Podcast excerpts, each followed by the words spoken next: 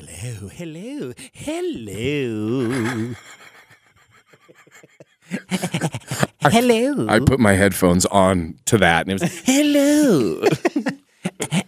I think I think that's how we should do the. Oh, hello. Welcome to True Blood. Hello. Today's podcast will be very different. Yes, I. Ooh, music in the 1680s. Mm, David Bowie. He's been I around. don't know if Bowie's here, sire. I don't. Are you, yeah, are you like the uh, uh, indentured servant? The, I don't know, sire. I don't know. if He's, he's going to make it to the end of the month. Sir, I didn't, I've never heard you do voices. That's hilarious. to me. oh man, I don't know. sounds like Dobby the house elf, which is a reference that's completely lost on you. But Fuck you. Right over my head. You have a sock in your ass crack. I got my wiener. Welcome to Dirt Pod, episode 18. Uh, we got the original crew back after Marcus's absence on the last episode. let me explain myself. You don't have to explain yourself. I, so people understand w- what happens. I live backwards.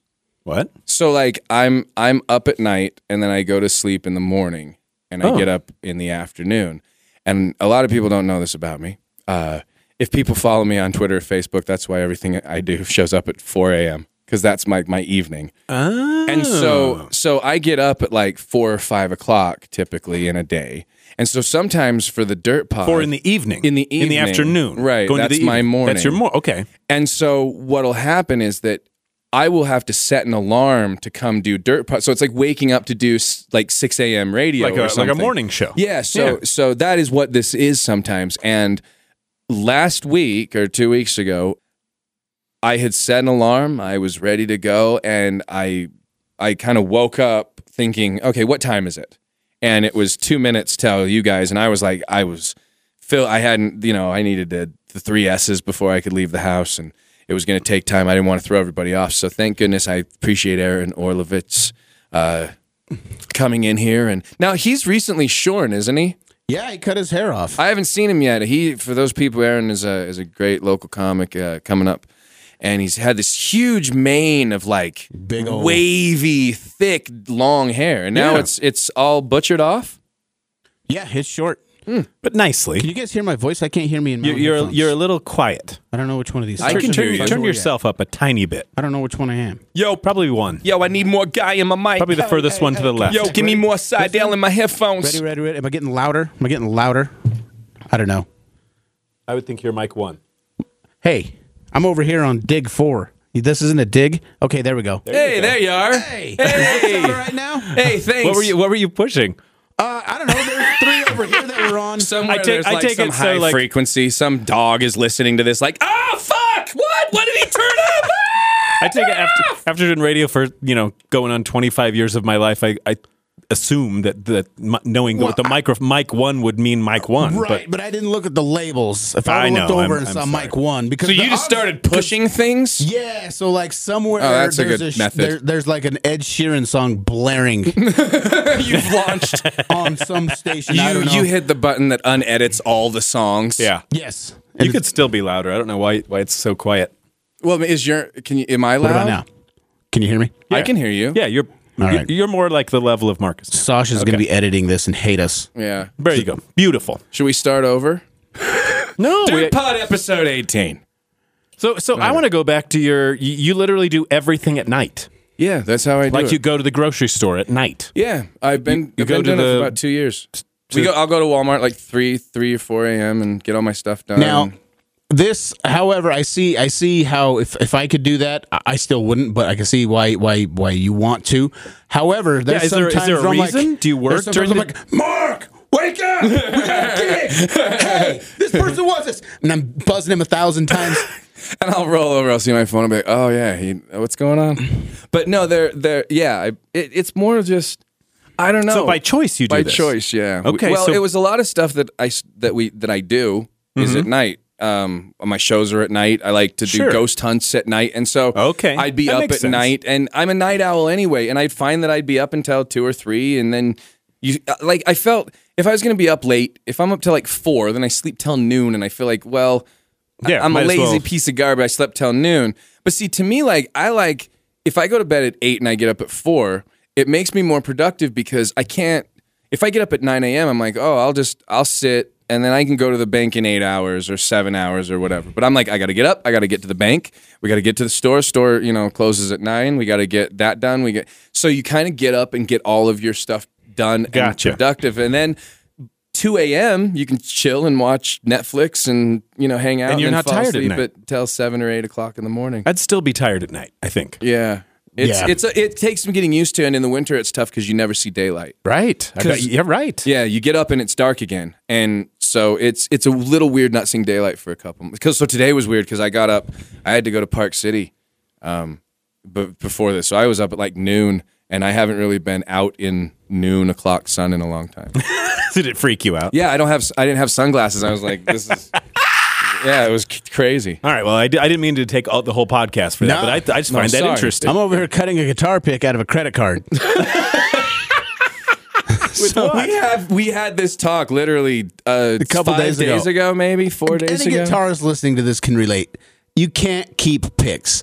I've bought What's in my the- lifetime a thousand guitar picks Sure. at least. What's the weirdest thing you've ever used for a pick that you can think of without Um, without carving one out of a credit card? That's a pretty good story. Yeah, I did use an ogre's toenail once.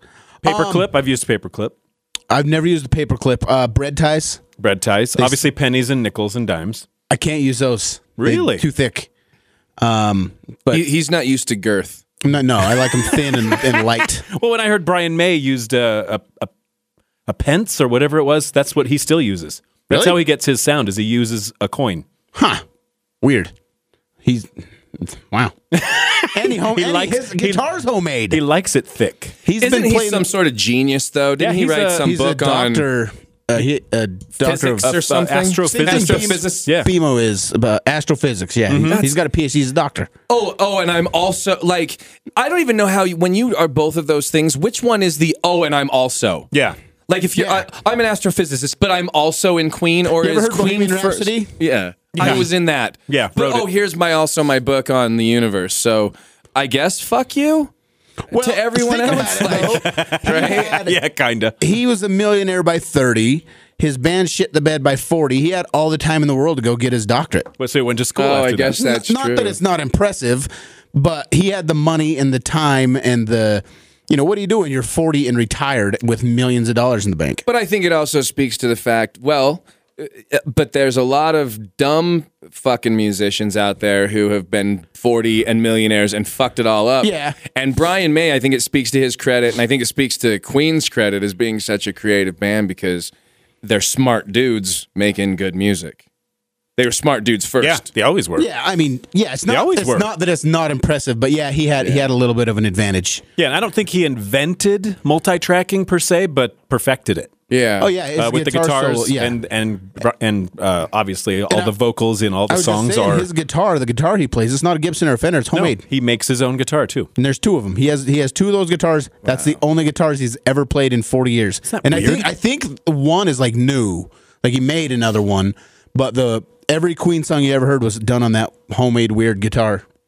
Man, It's- when you hear stuff about people like that, like about how, it, like, smart people are behind the scenes. Like, I watched this thing. I, I don't mean to kind of veer into another direction, but I watched this thing. Did you ever see the biography on Jeff Dunham?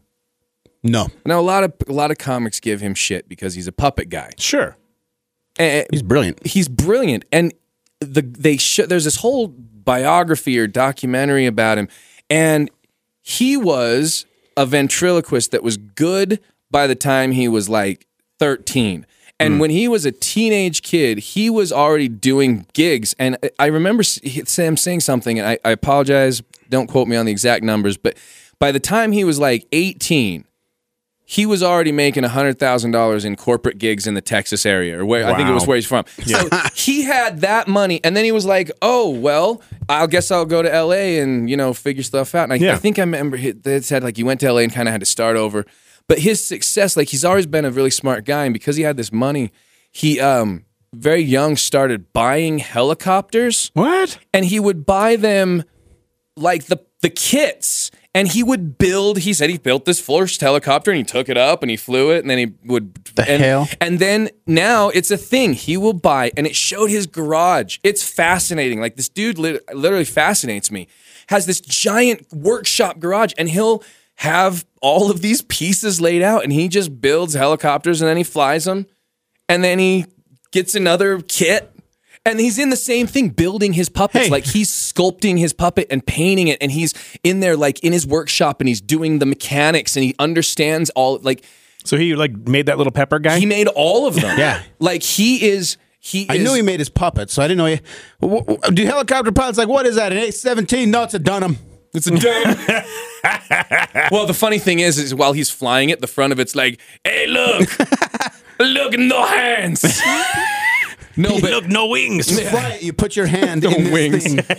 but I, I, it, watching that m- really impressed me as to how how much more goes into it other than you know hey look over there what what come on peanut you know and talking to a doll it's there is a huge intellect behind that and and i guess it, I'm sorry i was tying that into how brian may who has created some of the most iconic sounds and Sure. and revolutionized the way we hear music but also came from a very brilliant mind Well- and and so yeah i think it speaks to that. Before him was Les Paul, right Right. Who's, who invented goddamn everything? He Sure. invented the electric guitar for one to start. He's the one that actually invented multi-tracking. Exactly. Um, and then a billion other things that I can't even think of. Eddie Van Halen has also invented a lot of stuff. He invented uh, I can't remember what it's called, but it's pretty much the standard in guitar making nowadays, where like dip they dip the pickups in a wax or something. Uh, and that was just him dicking around, thinking, "Hey, how can I make this thing happen? What if I put candle wax on it or something?" And and then that's now like the standard. Well, you know what happened. What's that? He and Valerie Bertinelli were messing around doing Knocked that the Madonna candle thing over. with the candle. Right. And it fell on his pickup and he went, hang on a second. Hold on, that worked. And then David Lee Roth was like, "Woo! I'm gonna that sound is wacko!" And Michael Anthony went, And then the bass player just uh, Did it, he did a high harmony on everything? high that- harmony high on harmony. everything he said. Yeah. Uh, did you have you heard the David Lee Roth isolated vocal YouTube clips? Yes. There's on Running with the Devil. There's a part where he's like, "God damn it, baby, I get seventeen. I'm It's so funny. what's that one line in that song? And what song was it? And you were like, "You gotta play it." Everybody wants some. Yeah, and he goes, "What's the sa- it's- Bold said, looking for a mookie. but he actually says something, and you're like, "What?" It was Moonbeam, Coop but it beat. sounded like he said "moop moop tea." Yeah, there's a really funny uh, YouTube video called uh, uh, "Dave's Like These," and it's the singer for Dave's like these. Smash Mouth who did this. They found an isolated vocal from the Smash Mouth guy, and uh, the terrible lyrics, just talking about how like today, today's awesome. Look it up if you can. And then they they find uh, David Lee Roth's isolated vocals, and the two just battle each other. Let me know when you got it pulled up. It's so goddamn funny. Uh, yeah, Dave's like these because the Smash Got it. Mouth guy's just awful. All right. You got sunshine. Oh, yes. Hanging out with your friends. Yeah, yeah. Setting up for a good time. Just want a million, so you drive a brand new Benz. It's days like these you really want to have now. That's what I'm talking about. And don't you know it's days like these that make you want to chill, enjoy the ride. It's days like these that let you get your groove on. Nothing goes wrong, everything's alright. Now when you deliver like a winner every single time. Have it all if you want it. God damn it, baby, no, I ain't lying to you. Make the holiday last. Ain't no reason to stop it. Just want a trip around the world. It's all first class. It's days like these. Oh my god! I don't know what's funnier, the terrible lyrics from the Smash Mouth guy or David Lee Roth. Yeah, I don't know how he does that banshee voice. He, I li- he feel like- literally gets three notes i- at the same time on that with some of those screams. You're like, he's harmonizing with himself on a scream. Now, here's the thing that amazes me.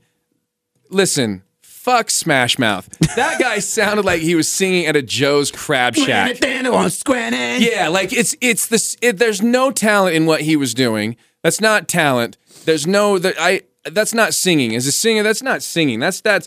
I can anybody can do that. Say words in a mic. All you have to do is talk long. Yeah, it's stupid. That was every Fuck you, Smash Mouth. You're the only. Right now you're mad at Smash Mouth. I was Fuck mad it. at him That 20 was- years ago. But that's the thing is like I look uh, when you hear it and you realize how much work goes into making them still sound fucking terrible. like you got to figure like when a when a done Smash Mouth song is finished, it still sucks tits. Like it starts there. How the fuck did anybody start there and go? You know what? I think we can build off this. So somebody once told me that Shrek's That song. movie. Fuck off. that song, that song, the uh, the the t- one you were just singing. What the fuck's it called? All Star. All star. million years ago, uh, my band got hired to do some, I don't know what it was, party, wedding, or something. And they asked us to learn that song. Yeah. And I, even then, it, when it was new, because it had only been out a few months or whatever, You refused. Hated it. Did you Hated- refuse? Oh, oh, No. completely. But I, but we had it in our bag, so like the band would start playing it at bars and stuff, and I would literally hide behind the speaker. like You no- go Maynard into the corner. yeah, I didn't. I didn't want to do. I didn't want to do a goddamn Smash Mouth song and be known for that. So, but uh, so a Now lot- you play Backstreet Boys with me. Your my life's whole- gotten I've so made- much I've better. made pretty much a career out of playing shitty songs next to singers that get all the attention. Shut up. Fucking stupid. No, you, no. uh, you- back in the day, though, that was the truth. You you sang in a band, didn't you- right? You were the singer. Yeah. Fuck you guys. every every time I'm in a band, it was, well, I I was pretty much in the same band forever. And you'd play guitar, blah blah blah blah, and the chicks would flock to the singer. Like, God damn it, he was born with that voice. I worked on this. He's an angry elf. That's all right. I'll, I'm I'm I'm fine with it now. Listen, I, I will say that that to me, and I've I've I'll say this publicly. I have no problem saying this. I think like it amazes me how somebody can play an instrument. When I watch somebody drum, even, and I'm just like, you, you- you're using all your body parts differently. And when you're like when you're playing guitar and you're going squiddly piddly piddly pew, and like this finger's doing this and these fingers are doing this. I don't know how you do it. I think it's magic when you pick up that thing and songs come out of it, like a bunch of them.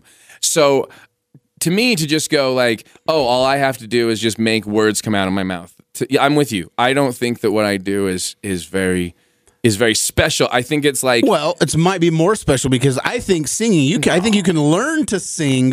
You can learn pitch, but I think you have to be born with a voice. I don't think anybody can become Freddie Mercury. well i think you have to be born with that voice Yeah. With that voice. Yeah. Yeah. But but but i And everybody else has to work at it. couldn't. everybody else I needs to could take work vocal lessons for the next five years of my life, and I'm still not going to be a great singer because I I I'm, I don't know. Maybe I would, but I think you have to be born with that talent a little. I bit. think it's still the same though. You still have to work. You have to Yeah, work oh, hard. absolutely. Just like you have to get calluses on Sure. your fingers so Yeah, you, you can have to- play for hours every night. A singer has to sing i will say that all the time to get their vocal Since we- cords and and muscles in shape 'cause otherwise you can't do that. Yeah, since we've been playing this show a lot, I've noticed that it used to be when I when we first started this idea and I wanted to do it with the tracks and everything, I remember I would rehearse it and because it was recorded like I it was very straining on me. There was a lot of like high areas and pitch pl- uh, pitch problems and things.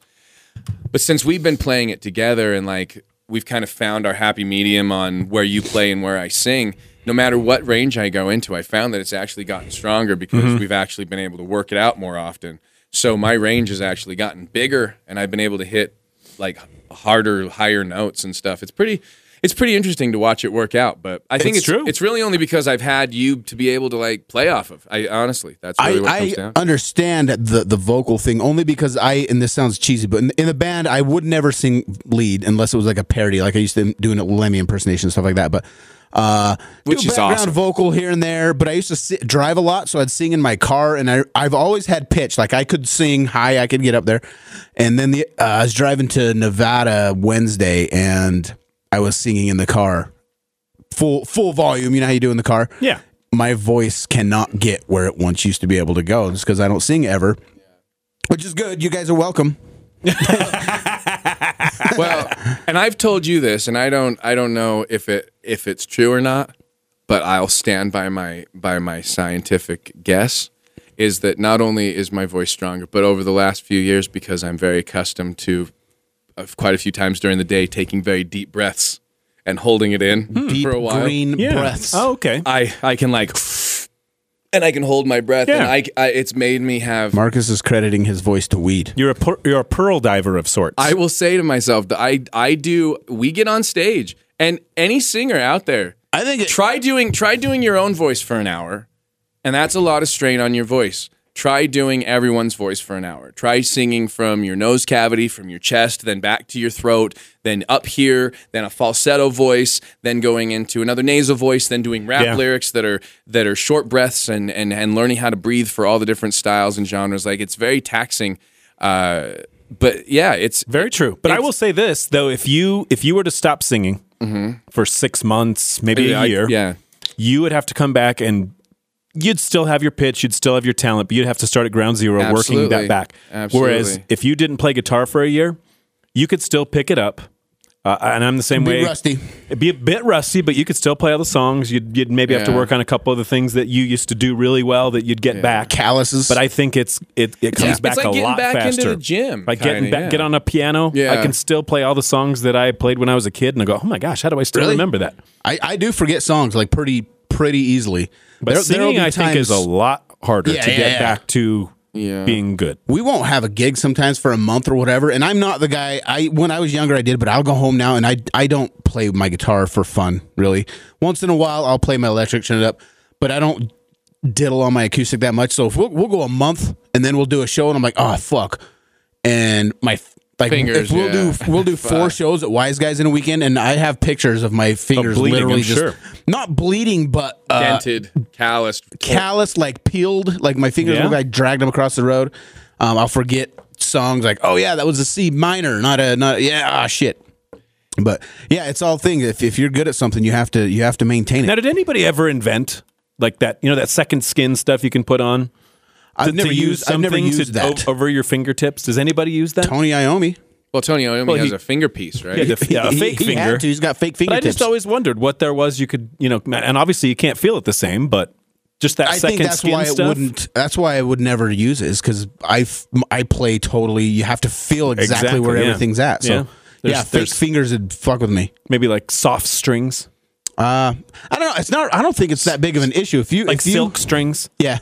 Well, today, so okay, there's kind of a there's kind of a thing like that. What? Today, uh, Marcus and I have been working on this uh, Chris Cornell impression, and the song is very it's very difficult and kind of hard to remember. Uh-huh. So I've been playing the shit out of it for the last two days, and then today my fingers were kind of killing me. So I grabbed my classical Mm, guitar, nylon which has strings. nylon Yeah. strings, Yeah. much softer. It doesn't sound quite the same, uh, but I was playing that just because it has softer strings. So that's the thing. Everybody's right now is going, "What are you guys talking about?" Well, no, I think this is good. I think that that showing a little insight into why we're here. Like we talk a lot about music and we talk about singers and we talk about how they play, but we're all musicians. but we're all musicians in the sense. And and so I mean, I I I, I would like to. Alan, I think you should start a band.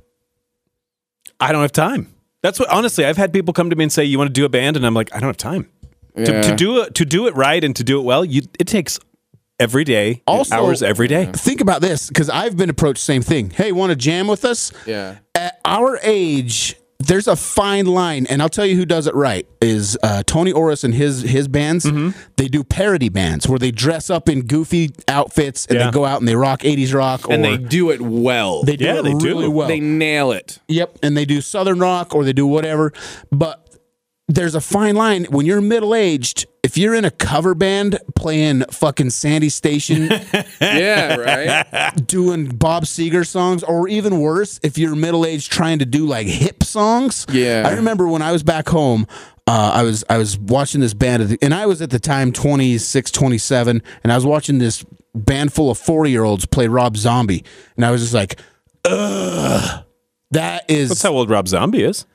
Right, but they were old guys trying to like be cool, and it looked it just looked worse. It's true. It's a it's a young man's game unless you did it since you were young and are still doing it when you're 70. Yeah. And and and then what's Otherwise, worse starting than at that? 70? old guy originals. Wait. no, no. So yeah, it's really hard to like fit in anywhere once you're over that's thirty-five. Yeah. Took my Centrum Silver, and my joints feel like the good. I fucked up my back sleeping somehow. Well, I can honestly tell you every well, oh, let me let me let me make sure. Almost every club that I ever played at when I was in my band is now defunct, gone. What was your band called? Uh, I was in a couple. One was uh, Hostile was the one we played Rafters and Coronas and Coronas is now the DI at 45th and and State Street. Coronas. Coronas. Rafters. Uh, rafters. If, do you remember remember Rafters? Rafters, is now Rafters is a and- big part of my childhood. 48th and what is it? About fifth fifth west. I can't remember. Kind of right there in that corner, just the first building in. It's now like a sewing machine shop or something. What I know of By where the Rafters- fat tire was is now. No. Well, Uh, Oh, that was the five five left west, of, monkeys. west of there. That's Oh, right yeah, off yeah, State yeah, Street, and then yeah, you go yeah. down, Down the the hill, way, mhm. and before you get to the Maverick, That's right, right. there. Mhm. Oh man. my cousin's band. My cousin was in a band called Hard Knocks, and this was Yeah. in like 90, 91. We played with them all Tell the me time. they were we spelled we were like there this K N O X. Yeah. Yes. yeah, and uh, they had the Fucking- big hair, and they just. And at the time, I was like Get me a twelve. Hard Yeah. Knocks T-shirt. Yeah, I, I probably have CDs somewhere, but they look so fucking cool. And I used to hear stories about Rafters. He opened for Pantera, a bunch of bands there, and he's Oh, telling me all these man. things.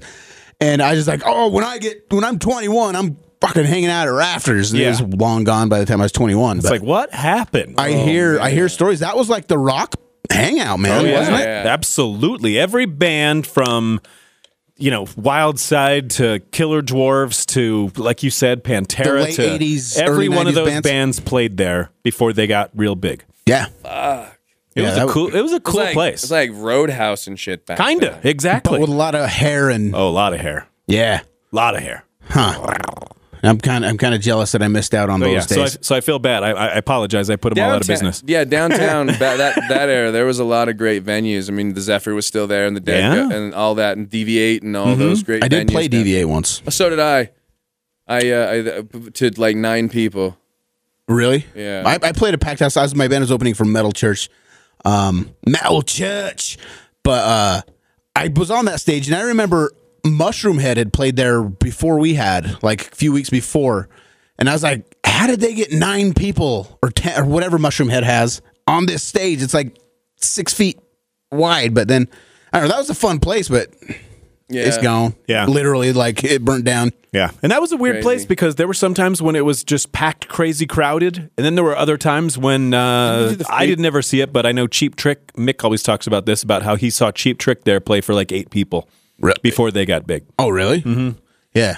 And this place was actually on the, the circuit of the huge bands, like The Doors played at Lagoon. The Right. Beach You know what? Boys Look played up- at Lagoon. Look up bands that have played at Lagoon. There's a website that Mm-hmm. Yeah. has it. And then there was the Terrace Ballroom, and they had like Led Zeppelin played there. Uh, I'm trying to think of somebody that like Rolling Stones played there in the 60s, early 70s. Isn't that crazy? It's Yeah. it's crazy to well, because that's the thing is people think of of Utah. Even when I was in high school, all the way up through, I don't know. People still say we don't get the big shows. Well, but they did. They came through. They played every city, and and Yeah. and so it is crazy to think that like Zeppelin came here. The the the the, the Doors The played door, here. yeah, the real doors. The, yeah. They played here, not like the the doors, like D O R E S, you know, or something. like it's short for a yeah. doors. Yeah, the, the tribute band Break On Through. They came through. They were break here. on through. but no, that's crazy. It's and that's awesome that that um that you got to play at those places. I we played Liquid Joe's and Urban Lounge and in Yeah. the venue and I missed and, out on uh, that too. My band was from Price, so we we'd come up here once a year, maybe do a show. So I missed out. I didn't move to Salt Lake till shit. I was 28, so I Uh-huh. missed out on all the all. The, we played up here a few times, opening for bands. I remember there was a, a, a way back in the day, probably 2000, not even that, probably 98, 99. Uh, we got offered a spot to open for Kitty. Remember Kitty? Yeah. I.E. The- yeah, with, E? With the the E. chick IE. metal band. Kitty. Opening for them was Nickelback. W- wow. So you and did you op- did No, you do no, the I can't remember what happened, but we special didn't end up guest spot? doing it. But uh, yeah, Ki- Nickelback opened for Kitty. And this Wow. is late '90s somewhere. That's amazing. That's yeah, crazy. That's amazing. So you never played at the uh, Chafalaya in Provo even? No, That was closer. it was. I remember. That. I ju- you just saying that. Remember? I remember we used to like. Oh, we need to get in there to contact. We were the laziest band ever. we would just talk about things and not do anything. Sometimes a gig would fall in our lap. We did a lot of cover gi- cover gigs, but Yeah. you know what my last gig with my band was? Was it the was it the uh what, what do we call that? The the music the Battle of the Bands. Uh, The Battle of the Bands. It was the freak Yeah. show for it was um the we we submitted the jingle Yeah.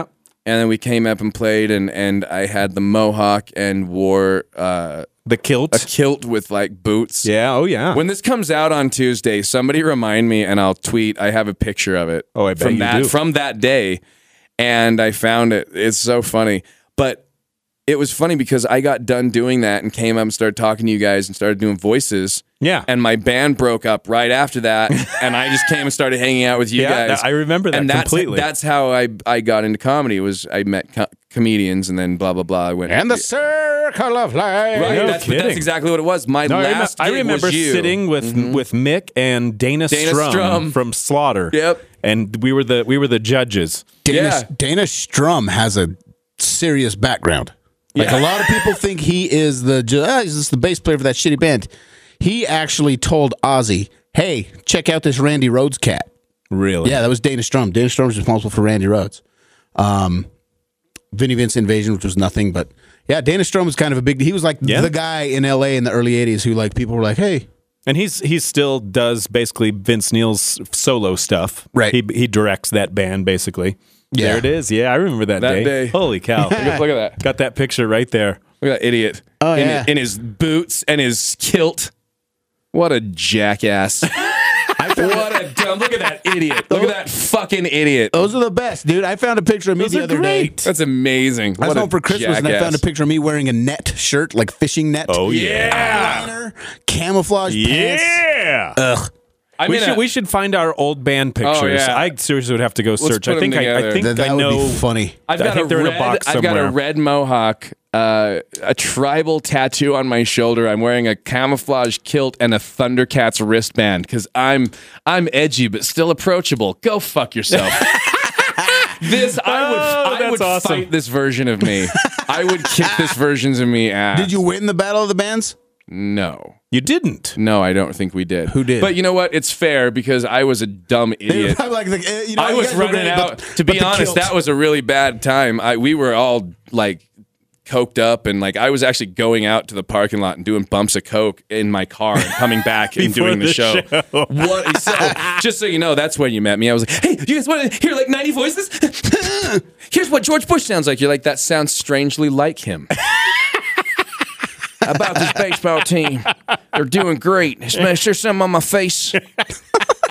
What's that? I, do eating remember that I was day. eating powdered donuts. Now it makes a now lot it makes of sense. a lot of sense. Yeah. But no, it was. But I'm glad I got out of it because this is much uh, much bigger thing. But that's funny how like my last gig was was with, yeah, you. no Yeah, kidding. Was for you. That's a essentially. trip. Yeah, and I remember you being in the studio, and, and I don't remember which comedians, but it seemed like whenever there was a comedian that would come in, you would throw some stuff at him, and Yeah. then you'd kind of get numbers from people, and you, Yeah, and I then think- John Moyer took me over. There and then we to- to watched you Wise just Guys. kind of yeah, it was It was- cool. it it was a was- cool uh, transformation, really. It was weird. To, yeah, it was it was cool, but I appreciate that. So yeah, it's funny how that just kind of ended and then this began. But I remember you uh, the bit you would you would do is all the like the Star Wars whatever it was The Black remember? Star Wars remember how you bit. do the Star yeah, and it was Yeah. the Black Star Wars and Chris Yeah. Rock was something like, yeah I wow remember. that was a how long ago was that two ten years thousand. Well, I I started comedy in 2005, so I probably was hanging out with you guys in 2004.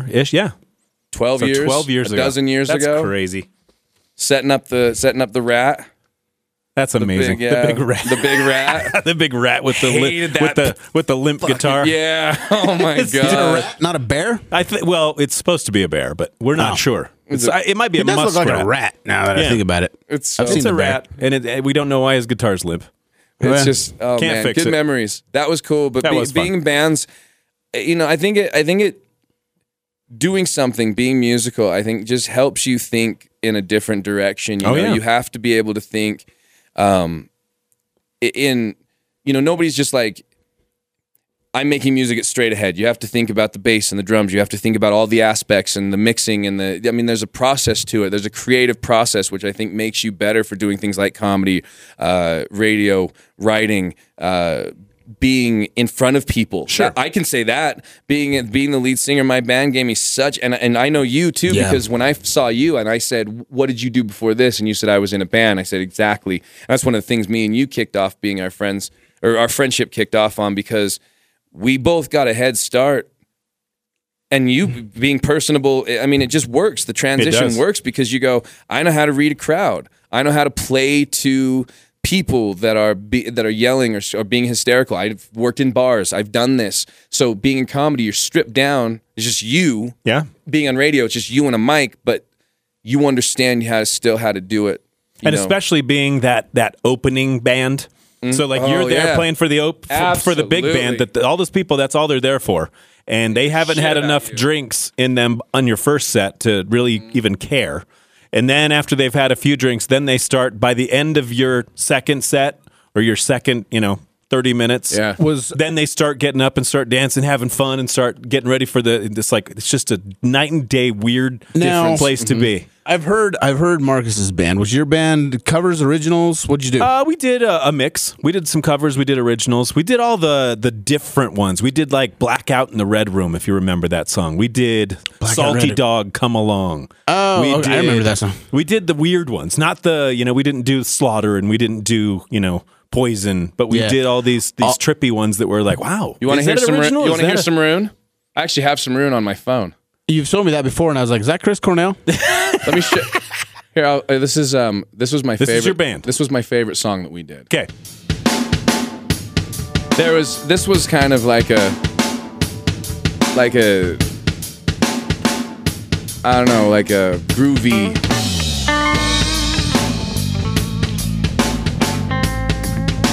And I'll, you know what? That's fair. I was such a hack. I tried to sing, and that's why I think I do impressions now because every time I tried to sing, I tried to sing like somebody. So I would listen to this and I would try to go like the Chris Cornelli register of my voice, and so that's if what you were this good at sounded like. impressions, I would have a hard time doing your own thing. Yeah. Difference is amplified. I said it's quiet in between. The end began the day I lit the fire in the sea. fucking hack. Left hand No, is it's the not. new dawn. I said the right hand is the sky. I hear it in the downtime. I hear it And then here's the quick and chorus. wide. Well, is it loud enough there? The memory of the taste of fear. Is it free? And this was the song K Bear played. Um, no, that's not it. This one. Roasted on wonder. It's called House of Flesh and Bone. So I was really a deep songwriter who had metaphors on his mind.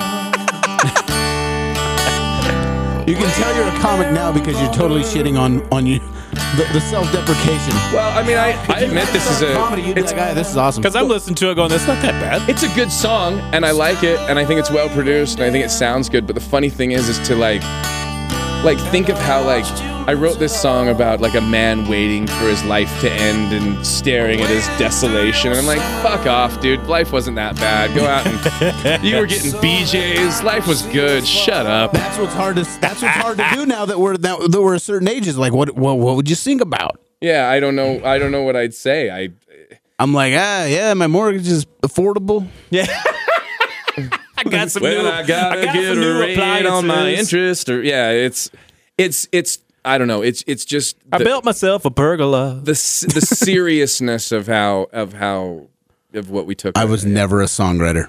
I would write riffs. I would put songs together, like all the song. My band did record a CD, and I put all the, the you know wrote the riffs, wrote this, laid this, changed this. But I've tried to write lyrics several times.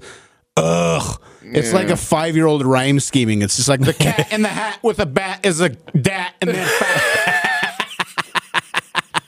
Dude, we're throwing down the cat in the hat as a bat into that. wanna hear that song. It's coming around. Yeah, wanna that's- hear it. And then I'd try to be deep, and it just like I'd, I'd write I'd be like yeah, and then the next day I'd wake up and read it like ugh, murder, murder, whoever Stop. wrote these. But no, I but you know what though? It's it was a good time. I think that like as a songwriter, like it helped kind of get stuff out of me, which I think was is an outlet. it- which is good because comedy does that same thing, but I think it allowed me to kind of get that serious aspect and then when I I was able to kind of have that silliness left. So Yeah, I can hear that in my headphones, just so you know, which is probably the microphone picking it up too. I, I, don't, I don't know what you're talking Yeah, about. all right. I think you shat. I think you shit your pants. Yeah, that just now. rhymes with cat in the hat too. Yeah, the cat in the hat. the cat in the hat made a shat in your pants. But th- but you know if, what's interesting though, and and we can take everything we just talked about and go to how amazing.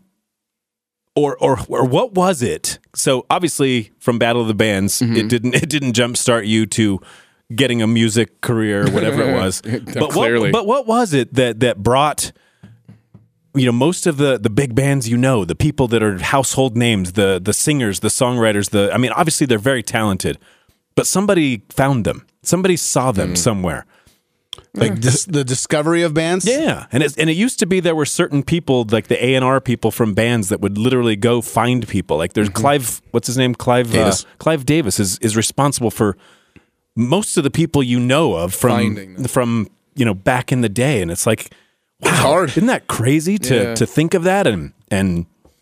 I don't know, I- and I just wonder who's who's out there now doing that because record companies don't really exist anymore. So is Internet. anybody really doing that? So unless somebody sees you on the internet, are there people scouring the internet twenty four seven just looking for Here- that? Here's the thing. If you look at the last, well, if you look at the genres and you go, okay, pop.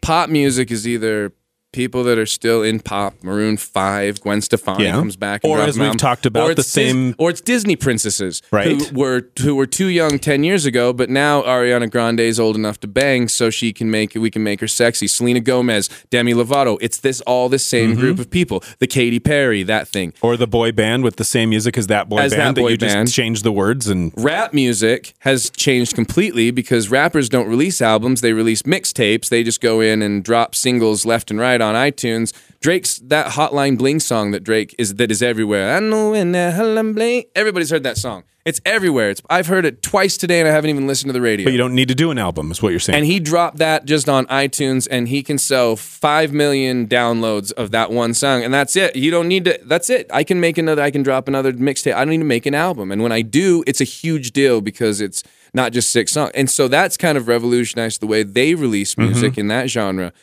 Country is just manufactured.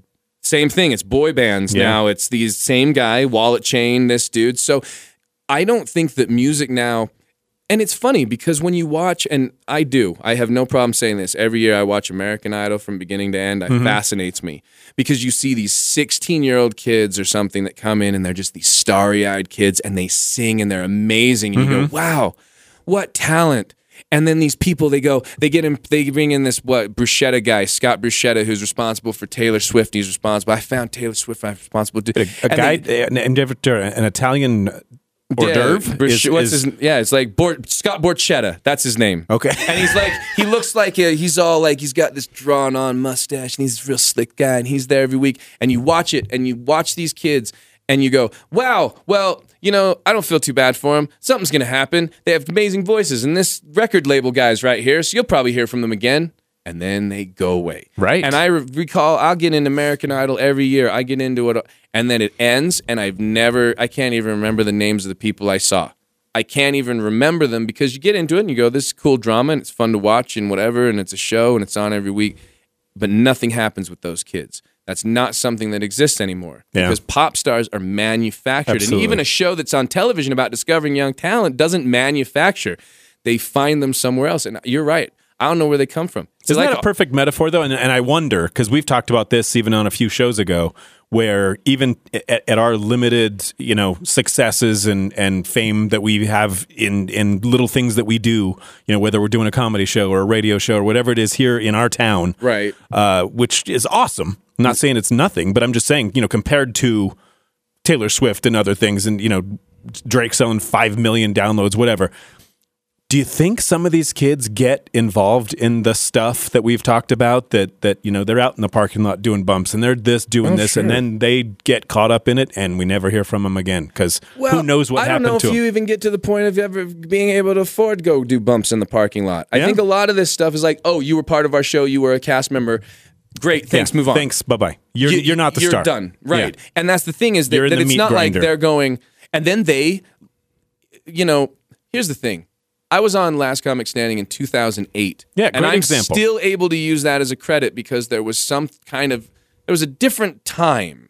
Like it just it resonated differently. But nowadays, like somebody who was on, a- but still, see, I feel weird using Last Comic Standing as a credit because it was so long ago. But but by that same token, somebody who was on last season of American Idol, you're no longer relevant. You were on TV one year ago, Yeah. and you're down to like doing state fairs and like mall appearances because oh, a new one's starting. We're replacing but your. I feel that's the difference, though, is that you're Yeah. able to use that still because you're still going, and you've you've improved on that that guy, and you're you could you were that guy, but but, I now got you're the something else. opportunity to absolutely, yeah. because the business was different, and I got an opportunity. It wasn't about And you're still going. hashtags and trendings. Comedy is and, also a different animal from music, though. Like you can have, Yeah. There's not a one-hit wonder comedy, you can keep- You know, I mean, keep there, there are going guys 10 that years come- later. Yeah, you can have a career even if you don't. There's there's dudes we know that make a hundred grand a year that no You've one's never- ever heard of. I've You've been- never heard of. Well, and Gilbert Godfrey was here just a couple weeks ago, and it's like, I mean, the guy's funny, and I like Yeah. he's If you're a awesome, but at the comedian- same time, he did a few voices, and if he's you're a huge. comedian that was famous once, you can you can live off that for the look at Gil. Yeah, he's still making. yeah, I, and I'm not sure what he got paid for the weekend here, but I know it's I'm sure it it's was good. well- it was fine. I have, a, I yeah. have an estimate. And, and and if you do that, like that's the thing too, is like you can live comfortably as a comic working, you know, f- if you work uh, weekends yeah. and then you're, you know, uh, if you- because because there's levels. It's not you don't have to Yeah. be, be worried about being because There's- there's, there's a lot of musicians I think that once they're the the arena band that they're Right. the you know that that a lot of them they they lose it. Well, Yeah. but and, and also- luckily some of them come back and they still they realize okay we're this now Uh, or but a lot of them just disappear. and You're Mm. Right. like what happened to that guy? but also by that same token, if you're a band playing for 300 people, it's an all right gig. Yeah, but you're not going to walk out of there making a lot of money because you're splitting it up. You got four or five guys, 300 people. You're splitting Road with your, crew, your man- road crew, you all this other stuff. If you're a comic playing for 300 people, that's a solid room. And that's you. And there's not a lot of overhead. And every Right. one of those 300 people aren't on a dance floor. They're sitting down and they're ordering food and right. they're ordering drinks. And the club's happy. And, and you get a greater percentage of, you know, depending on what your deal is, whether it's a guarantee or a door, you're there. So you can and then if you graduate, then you do a thousand seats, and then there's a place that has twenty five hundred seats, and then you're doing the place that has five thousand seats. but then once you've done the five thousand seats, can you still go back to the three hundred seat and be happy? Me and Guy, this past month, we did we did s- over 6000 on thursday and then we went to like what 100 on friday on Friday. Yeah, it was. We did a week where we had corporate shows, companies that hired us to do. Um, And any company, if you work for a company, our show is so good for companies. We found this out. We did shows. We had one at the beginning of the month that was like at this beautiful ballroom at the uni- the University Marriott or something, just gorgeous, and it was amazing. And then the next one we do is at the East Center. For Ken Garf West Valley, great company. And they set us up on a stage on the floor and they sat down there and we're in the East Center. And we're thinking, oh, this is amazing. It's not going to get better than this. We're at playing the East Center. Yeah. The next night, we find out that our gig is at USU, uh, which is the um, Utah State University, their basketball arena. Wow. And we walk in, and it's some company, um, Conservice, uh, great company uh, based out of Northern Utah, and they had like six thousand employees that and their families, all ages too. It was like ki- people in there with like their four year old kids, and we were up there on this stage, and we opened for a band called American Authors. Which has that? I know them from the commercial song. They have the song that's uh, Best day of my life. It's the best day of my life. yeah, yeah, yeah. And they had hired them to perform for all of these pa- people, and we opened and did 30 minutes or so, and and it just killed in front of. And then the next night, we are back at the Gallivan Center for 100, and then. A, we, a few days later, right before Christmas, we did a, a very intimate show at the Tuscany yeah, for- for for 18 people a, a very small organization, and every one of those shows was incredible, killer. Yeah. Um. And I think what I'm getting from this though is that if you love what you do, Yeah. and you are truly that's your craft. It's your it's what it's what you love doing, whether it's singing or or, or telling jokes or whatever. You're you are you are a performer. And that's what you love doing, Yeah. then you're fine with whatever it is. And that's Yeah. where I think a lot of these guys, even if they're not on the arena tour anymore, I still love playing music and I'll go play at the club for 10 people. I don't care Right. because I love singing and playing music. There's there's dudes. Uh, I listened to Eddie Trunk's podcast a lot, and he's talked about this a few times. There's a guy named Mike Tramp who sang for White, Lion. For sure. He now literally gets in his car by himself and goes and does acoustic bar gigs. Just him and a guitar. He doesn't go- travel with a crew, an agent, anything. He just has like a Hyundai or whatever, throws his acoustic guitar in it, and goes and hits hits bars. Right. And I don't know how much of that is like out of just love, lo- the love of doing it, or the That's all you necessity. know, or yeah. yeah, but but that'd be humble because there was a time in the late '80s where that band was Oh. huge. When the children cry, Yeah. So I you know, and it's interesting, and I think that it is perspective because there's something that like that's why if you go to LA or something, there's always big, big people that are dropping in to do comedy sets because there's something about like if I'm Chris Rock and I'm trying something out in front of 20 people, it's intimate or 40 or 60 or whatever at the basement or or you're at the Laugh Factory or somewhere like y- you know, like you're i don't know You- it's it, there's something about connecting with people on that level Yeah. that that prepares you for getting on stage in front of thousands comedians, makes sense. comedians. I, I was thinking about this too. Like you'll never see Steven Tyler. I mean, you will. He. d- I've seen. There's a couple videos of him joining like uh, uh, buskers and stuff. um, on the streets on the yeah. Mm, mm-hmm. streets, but like comedians will come into town a couple days early and be like, "Hey, where's the open mic?" yeah can i get on stage somewhere and Wow. do five minutes i've Yeah. hit open mics in cities and stuff that were like people sitting on floors in the back of bars and you're do, you know you just run up and you do 10 minutes and and and and I was and going back to something you said too about being the opening band. A guy can attest to this too. I spent the first few years of my career trying to open for everybody I could, not just because I wanted to be in the big shows. I didn't want to be right before the big act either. Let me host. Let me go up first because there's a challenge and uh, to like you say going up to people who aren't there to see you Yeah. their energy isn't centered yet. They haven't had the drinks yet. And you have to be on your game and set a tone. And somehow after they come up to you and go, "Man, you're funny." Yeah, or they go, man, really? your I band like you." rocked. Yeah. you guys, you guys were funnier than the, you know, you guys were better than the main guy or You- you get whatever. that- I get that a lot. You're funnier than the headliner. and you're sitting It's there like, going, "Yeah, I did. all right, shut up. I did ten minutes. yeah, yeah. Because you busted your ass and put in the time, and but and- you but it prepares you Yeah, I- it's I- so true. I- i mean we've done with this music show because we kind of had to start over you know we were we were comics for s- for years and then we said okay let's try to write a musical mm-hmm.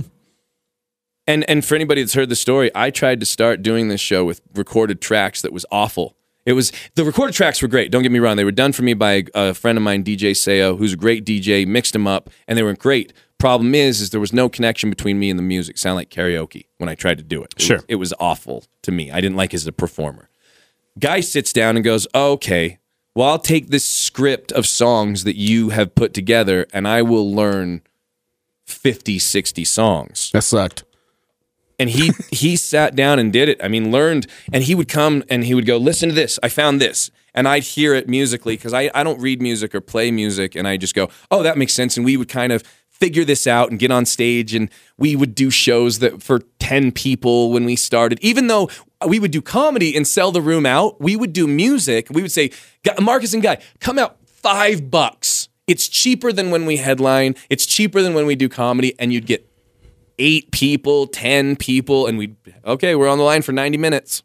And we'd go up there and we'd see which songs worked and which didn't. And we had to kind of start this over. Weed And them out. We were out there doing the band thing, yeah, hustling again. And still to this day, we're still trying to figure out like, how do you. How do you market this show? How do you make this show national? How do you make people? I think I understand found our what that niche, is? but it's it's it's more like now get booked in that niche. Our niche is corporate. Yeah, we the the idea of being able to do this for like companies and and and in that setting and like singing and comedy at the same time. It's so it's I mean it just works so well. And but uh, again, yeah, now you're like okay, well how do you how do I break into the business that I'm Yeah. already in? Yeah. you know, and and every one of us wants to to book higher to the level. I mean even. you know, even the guy, I, I would say, like, even if you're Larry the Cable Guy and you're selling out the Nebraska college football stadium, you're like, well, now which one can I sell out next? You know, you're you're trying to wrap your head yeah, around always, it. always chasing the carrot. Right, right. So You know what's funny is we we text each other, all of us, all three of us, we text each other the other day. What's the next podcast going to be about? David Bowie. We're we're almost done.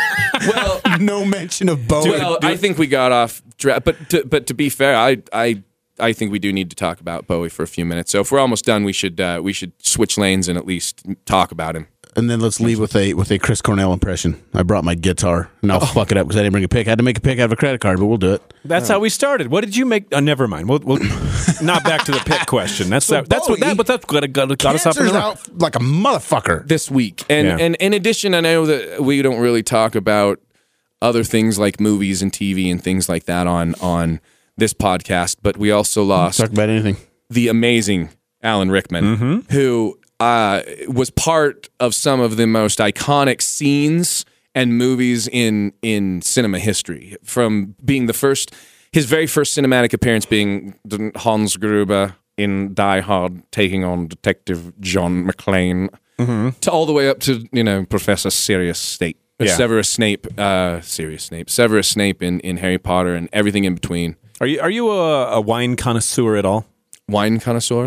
Not no. Mm-hmm. There's not really. a movie called Bottle Shock Really? Okay. that he is he's in. Okay. and he's a he plays a great role in that movie. I think you'd probably like it. Okay, I'll ch- it's it's I'll really find it. all about uh, how the wine industry of California when it first started. Oh. and was looked at the upstart joke of Okay. the world from France's point of view. Could somehow make good wines in California as opposed to everywhere over in in France. France, cool, huh. Uh-huh. Hmm. cool movie though, and he's he's in that Bottle Shock. Check that Rickman out. is in. and Rickman has really been in a lot of things. I mean, even when you're when you're thinking about uh, you know just the scope of his career. So cancer's been a big, but but David Bowie was a very sudden, as as was Rickman, but a very sudden and unexpected loss. Bowie didn't tell anybody. Yeah, he was just. Well, everybody knew that that. All I had heard was we're getting a new album from Bowie. He's going to release something new, and he, everybody was. I didn't know that he was a he was releasing a goodbye Yeah. to Yeah. everyone, and and that that is.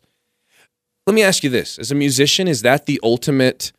Is that the ultimate thing of saying, "Look, I know my life is over, Yeah. and I am going to use the format."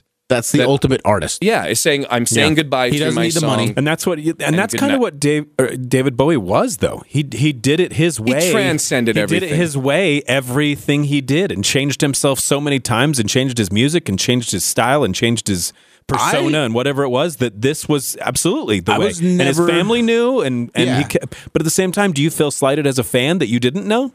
No, I was. you know was what? it my was it my and that's where I business. feel like I feel like so much in our in the world now with with Instagram and and Facebook and everything that we know everything about everyone. There's no mystery. There's no anything. And somehow David Bowie kept the mystery, and we didn't. know. He's the cool guy to like. Like all the young people, everybody, all ages like David Bowie, and that's cool. I'm not. I'm not Absolutely. pissing on that. But like, I will be. I will admit, I was never like the fan. I know the hits. Yeah. And to be honest with you, his 70s stuff didn't really relate to me. Uh, I really like Space Oddity, Mm-hmm. but like, but uh, uh, what's uh, Rebel Rebel, the 70s, the, uh, never really connected with me. But in the 80s, like with Let's Dance, Right. uh, Modern Love, love China that. Girl. the China Yeah. Girl, China uh, Girl, and the uh, Ashes to Ashes, the MTV yeah. ones. Do you know who wrote China Girl? with gasoline? Do you know? You just shut your mouth. I love putting out fires with gasoline from the um it was it Cat People? The Oh, wow. I'm putting out fires. Do you know who wrote? Do you know who wrote uh, da, da, da, da, China Girl. China Girl. No. Iggy Pop. Did he I had to think of his really? name. Yeah. That makes a lot of sense. Yeah. I hear it now. It does. I, I can hear it in my head right now. It's totally an Iggy Pop song. Yeah, and Iggy Pop's version sucks. And then he, and then what he did, like even into the '90s, he was very relevant in the stuff he was doing good. then he did that song with Trent Reznor, "I'm Afraid of Americans." I'm which was afraid great. of Americans. Johnny likes pussy and cars. Yeah, and he, uh, and you know, he has always been like a presence in in film as well. I know a lot of people were like, "Oh, Labyrinth," and uh, to me, I saw Labyrinth in 1986 in the theaters, and I immediately went to the library and I. Because that's you could back then, and checked out David Bowie records, and that's when the Let's Dance Modern Love album was out, and Yeah. I devoured that album. I could not listen to that album enough because I loved the Labyrinth songs, and it was kind of poppy like that. And it wasn't until I, I'm like you, I got a little older and I could appreciate, you know, we are the young Americans and all these great songs. Yeah, I, re- I think I Nature remember Tom the first and- David Bowie song I heard on the radio. All I heard was "Ah, wham, bam, thank you, ma'am," and I was like, "Oh, who is that?"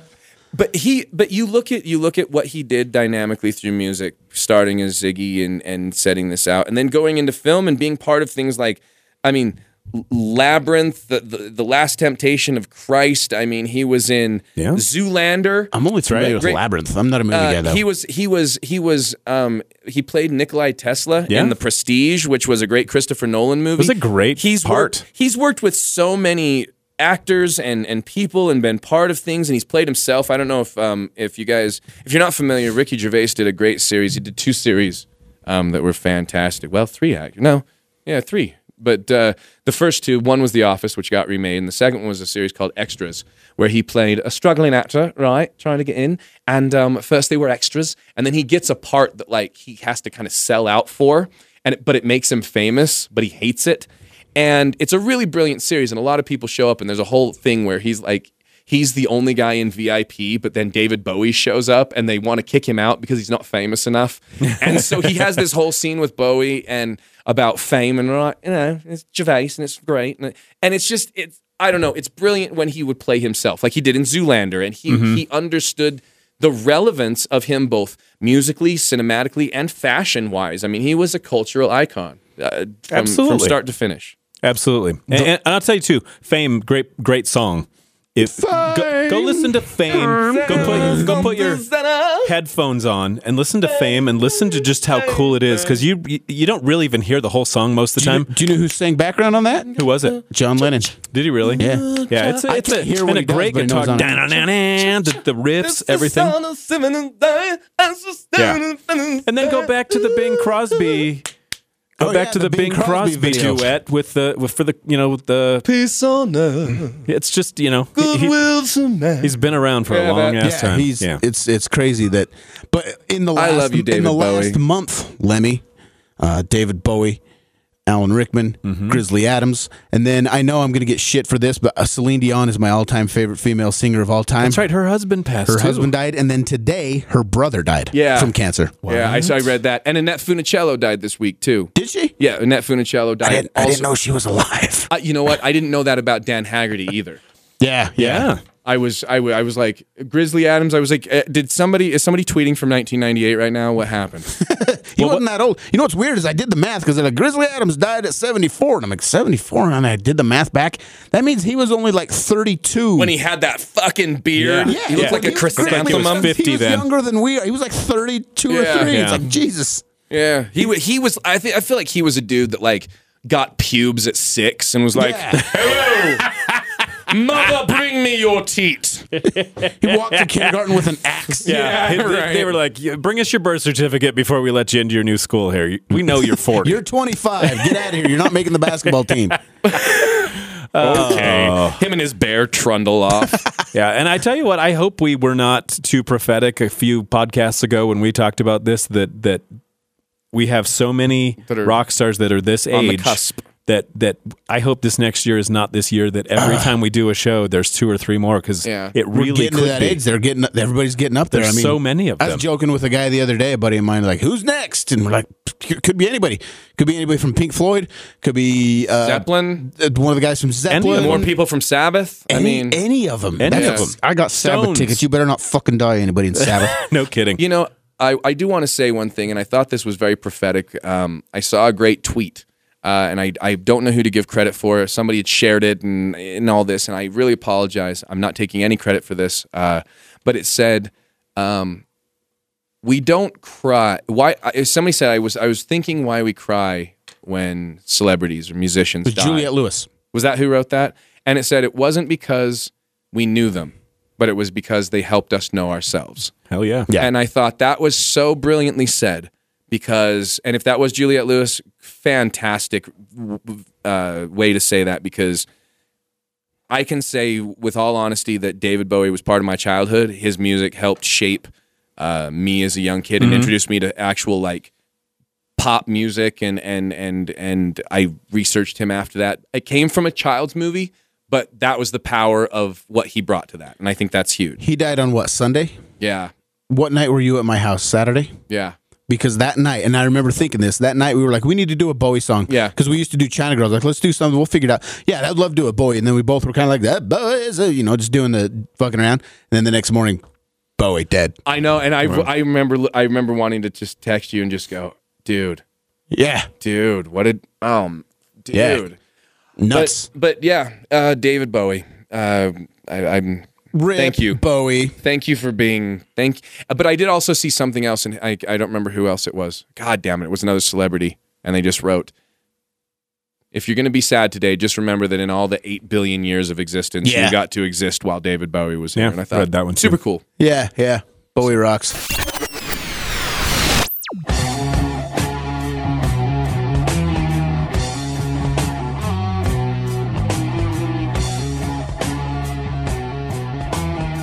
Hello, this is Christian Piper. I'm here to let you know that on January 24th, I'm going to be headlining Wise Guys at the Gateway, six days before I move to Los Angeles. This is my big farewell show. Come on out and support. It's going to be a really fun show. January 24th, 7.30 p.m., Wise Guys at the Gateway,